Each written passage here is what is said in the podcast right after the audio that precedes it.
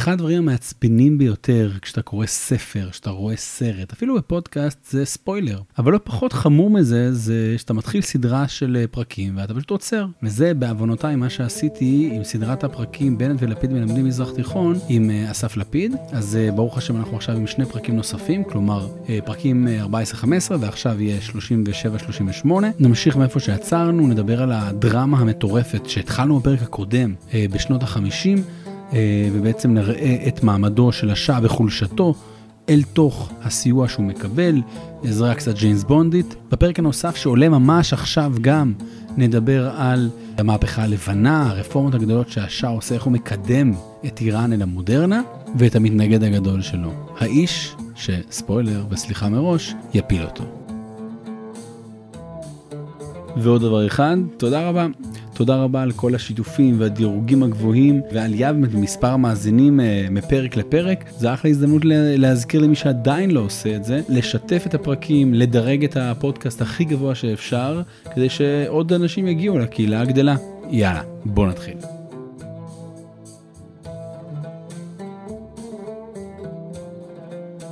שלום לכולם, אה, אחרי אה, זמן רב מדי, אני שמח מאוד לארח שוב את uh, אסף לפיד, uh, שהוא מורה למזרחנות ולדיפלומטיה בתיכון uh, מקיף היובל הרצליה. השיחות שלנו, בגלל שמות המשפחה שלנו, אנחנו נהנים לקרוא לה בנט ולפיד מלמדים מזרח תיכון, ואנחנו כרגע בפרק השלישי.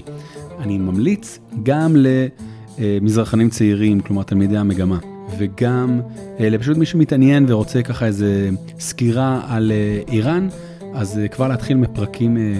Uh, 14 ו-15, שהם בעצם שני פרקים קצרים, כמו הפרקים שיהיו עכשיו, כלומר פרקים בני בערך אה, כ-20 דקות. אה, ואנחנו בעצם נדבר על המזרח התיכון. על מה דיברנו עד עכשיו? תחילה דיברנו על התחלת אה, המאה ה-20, דיברנו על עלייתה של השושלת האחרונה, השושלת פהלוי. דיברנו מעט על האבא רזה חאן, שהפך לרזה שאה פהלוי, אה, עד ההדחה שלו ב-41 על ידי אה, הסובייטים אה, והבריטים. ובהמשך דיברנו בעצם על עלייתו האיטית של הבחור הצעיר אה, מוחמד רזה פהלוי, המלך האחרון, השאה האחרון, והשארנו אתכם ככה ממש בשיא. אז שלום אסף, ואיפה היינו בעצם? אנחנו בעצם עצרנו בפרק הקודם באותה אה, נקודת שפל מבחינת השאה, ונקודת כנראה שיא הקריירה של מוחמד מוסדק, שבה הוא על, אה, על ראש התורן, הוא על ראש שמחתם של ההמונים האיראנים, ההמונים הלאומנים, ההמונים הפטריוטים, שלא היו מוכנים לעושק, לגזל ולשוד אה, מכיוונן של וושינגטון ולונדון, את אוצרות הטבע של איראן, וכמובן, מעל הכל, הנפט והגז הטבעי שבעבדן. אה, ומכאן בעצם, אה, בואו נתחיל את הפרק של היום. נכון, אז בעצם מוסדק בשיא כוחו. אה, הבריטים אה, מנסים בכל מיני דרכים אה, גם להתמודד, גם דיברנו על זה בפרק הקודם, להתמודד עם הבעיה הזאת, כן? פתאום מגיע מישהו, לא רוצה להגיד נחות, כי אנחנו יוצאים פה אקסטרה גזענים, אבל ילידים כאלה שלא באמת מבינים איך להפעיל את המכשירים וכל הדברים האלה, והם חושבים שהם ידברו ככה אל האימפריה הגדולה בעולם, כן? שהשמש בה אף פעם לא שוקעת, כמו שאוהבים להגיד. ו... הם אה, מנסים לשכנע את הכוח העולה בעולם, וזו ארצות הברית. והאמריקאים לא מוכנים. האמריקאים לא מוכנים יותר להתערב, אה, או בכלל להתערב במדינות אחרות, בהמשך כמובן הם יעשו את זה. אה, מוסדק חושד בבריטים וסוגר את השגרירות הבריטית באיראן, מגרש דיפלומטים, אבל זה מה שמביא אותנו בעצם לשנת 53, ובה בעצם מצליחים הבריטים לשכנע את האמריקאים, והתואנה בעצם ועליה דיברנו גם בפרק הקודם, אז לא צריך להרחיב מדי, זה בעצם המלחמה הקרה. באים ואומרים, מה נראה לכם שהוא בא ומלאים את הנפט? כלומר, אומר שמעכשיו הנפט לא שייך אה, לבריטניה או לחברה האיר... האנגלו-איראנית, אלא אה, שייכת לאיראן. זה מריח מקומוניזם.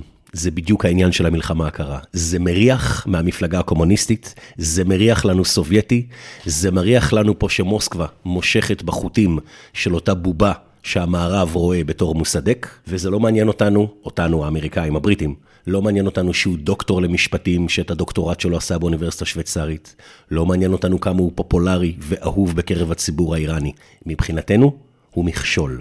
הוא מפריע בדרך למימוש יעדינו המדיניים, הכלכליים, הפוליטיים, בזירת המזרח התיכון במסגרת המאבק הבין-גושי, נגד מה שנקרא המזרח, הגוש הסובייטי, ועל כן דינו ליפול. נכון, ואיך עושים את זה, וזה, אני מרגיש, לא יודע מי מכם יצא לכם לראות אה, סרטים של ג'יימס בונד, אבל האמריקאים מתחילים בעצם לזרוק כסף על כל מיני עיתונים מקומיים. הם בעצם בעיתונים מתחילים לדבר נגד מוסדק, מאשימים אותו שהוא קומוניסט, כמו שציינת, הומוסקסואל, סוכן בריטי, ואפילו, לא עלינו, יהודי. רחמנא ליצלן. בהחלט. והדבר הזה לא נעצר רק בתקשורת, כן?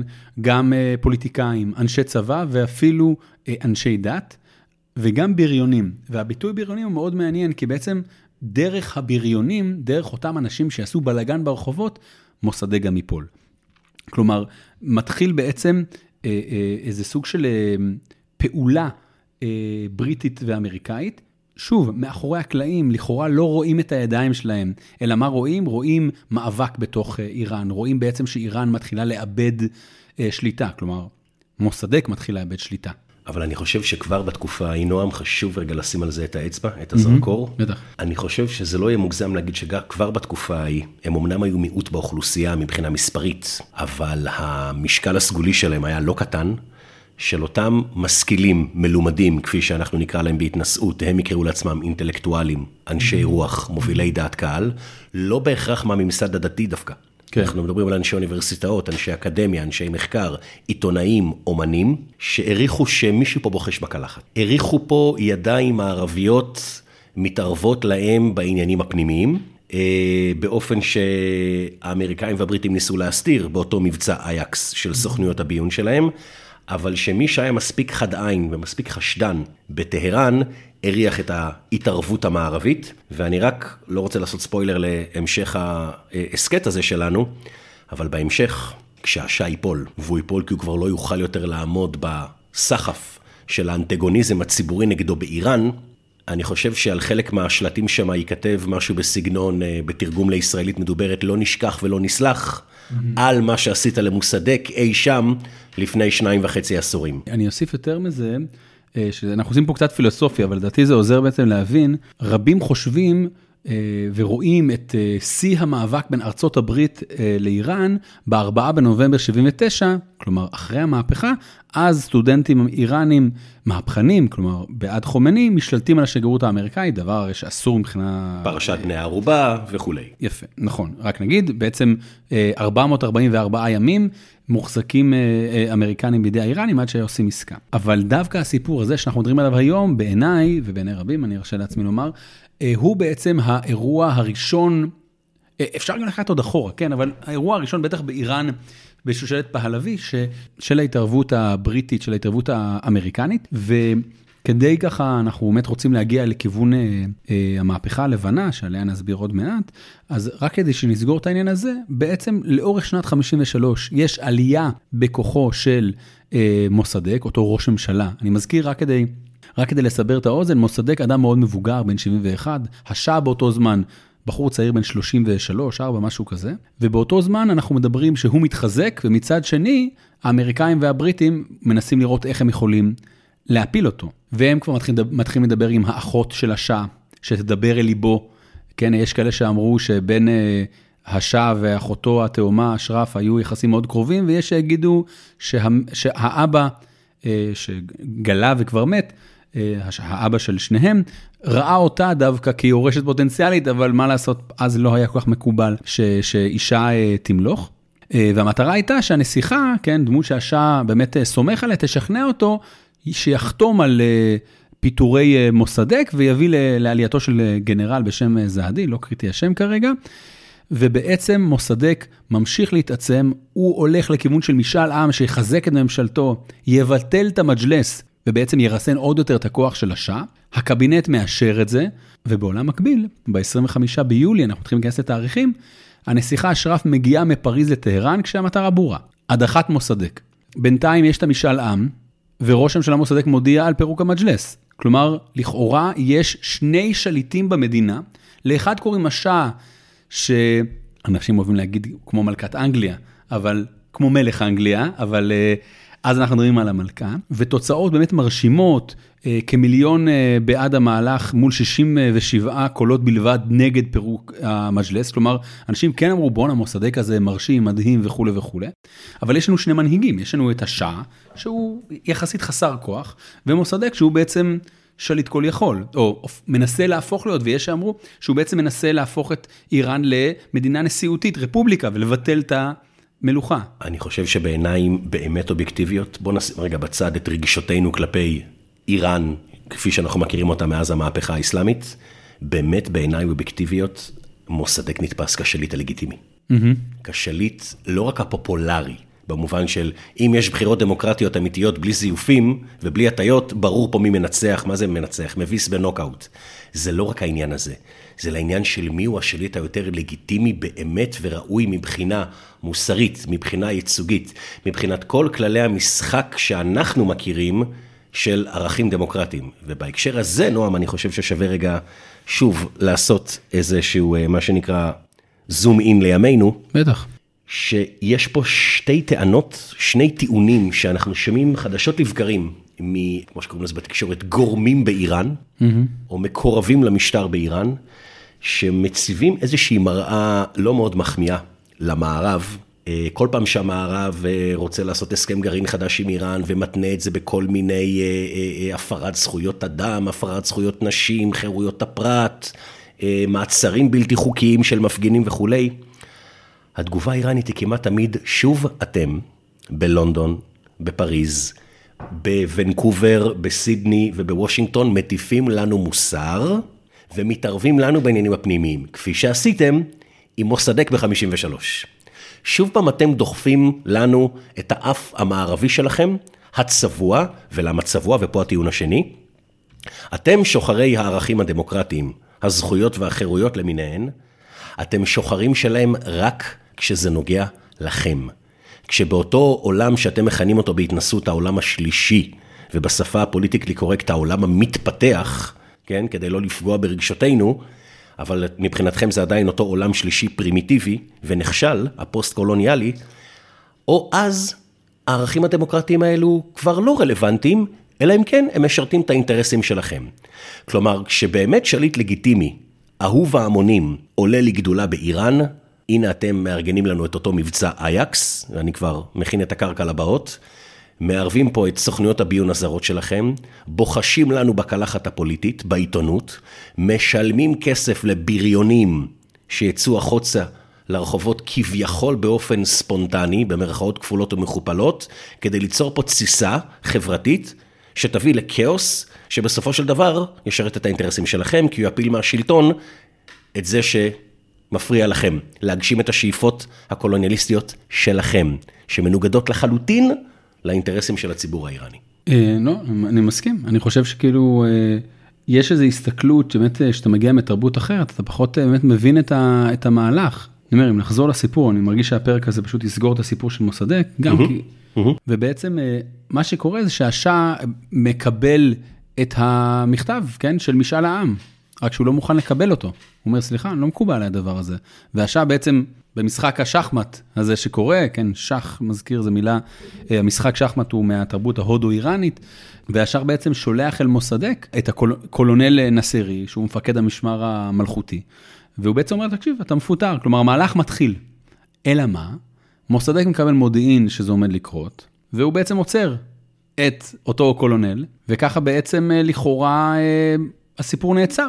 השאה מבין שהוא אה, בסכנה, שלכאורה נגמר המשחק, נכון, והוא עולה על מטוס, הוא ואשתו השנייה, אה, נדבר על השלישית בהמשך, אה, עולים על מטוס לבגדד ומשם לרומא, ובינתיים בטהרן אוהדי מוסדק מבסוטים. הם מבחינתם ניצחו. אלא כן? ש... או, יפה. ואז בעצם קורה מצב שבעצם יש שני כוחות בתוך העם, ושאנחנו חשוב לי שנבין שחלקם ממומנים. חלקם זה אנשים שבעצם הם לא דווקא אומרים את דעתם שלהם, אלא בעצם קיבלו מספיק כסף כדי שהם יצאו לרחובות, והם בעצם באים אה, ומראים אה, את התמיכה שלהם אה, או בבלגן מצד אחד, ומתוך כך בשעה. כלומר, מה שמצטייר בעצם, שאנשים שמתחזים בעצם לתומכי מוסדק, מתחילים לעשות בלגן.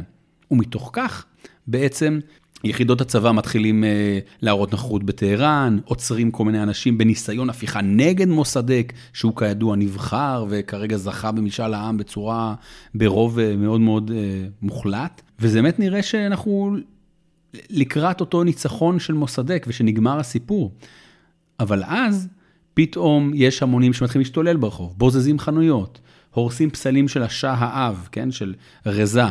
ובעצם מדובר במלוכנים שהתחזו לפעילים של המפלגת אה, תודי הקומוניסטית, אני מזכיר, קומוניסטית אתאיסטית, זורקים אבנים על מסגדים וכל מיני בריונים אה, שפעלו כיד ארוכה בעצם של בריטניה אה, וארצות הברית, שהם לא מוותרים. אז למה, למה יש מהומות בעצם? המטרה להראות לעולם בעצם אנרכיה באיראן. ושזה כמובן מחאה ספונטנית, כן? ספונטנית ממומנת, אבל ספונטנית, להראות שמוסדק לא מצליח לשלוט.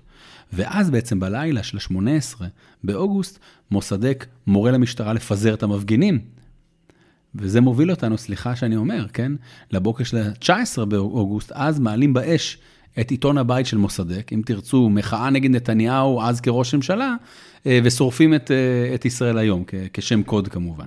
ואז שוב מתחילים הפגנות, והפעם ההפגנות דווקא הפוכות, תומכות בשעה, כי הם מבינים בעצם שאולי הם מה שנקרא טעו בבחירה. עכשיו, הדבר הזה בהפרש של ימים, זה מה שמדהים בסיפור.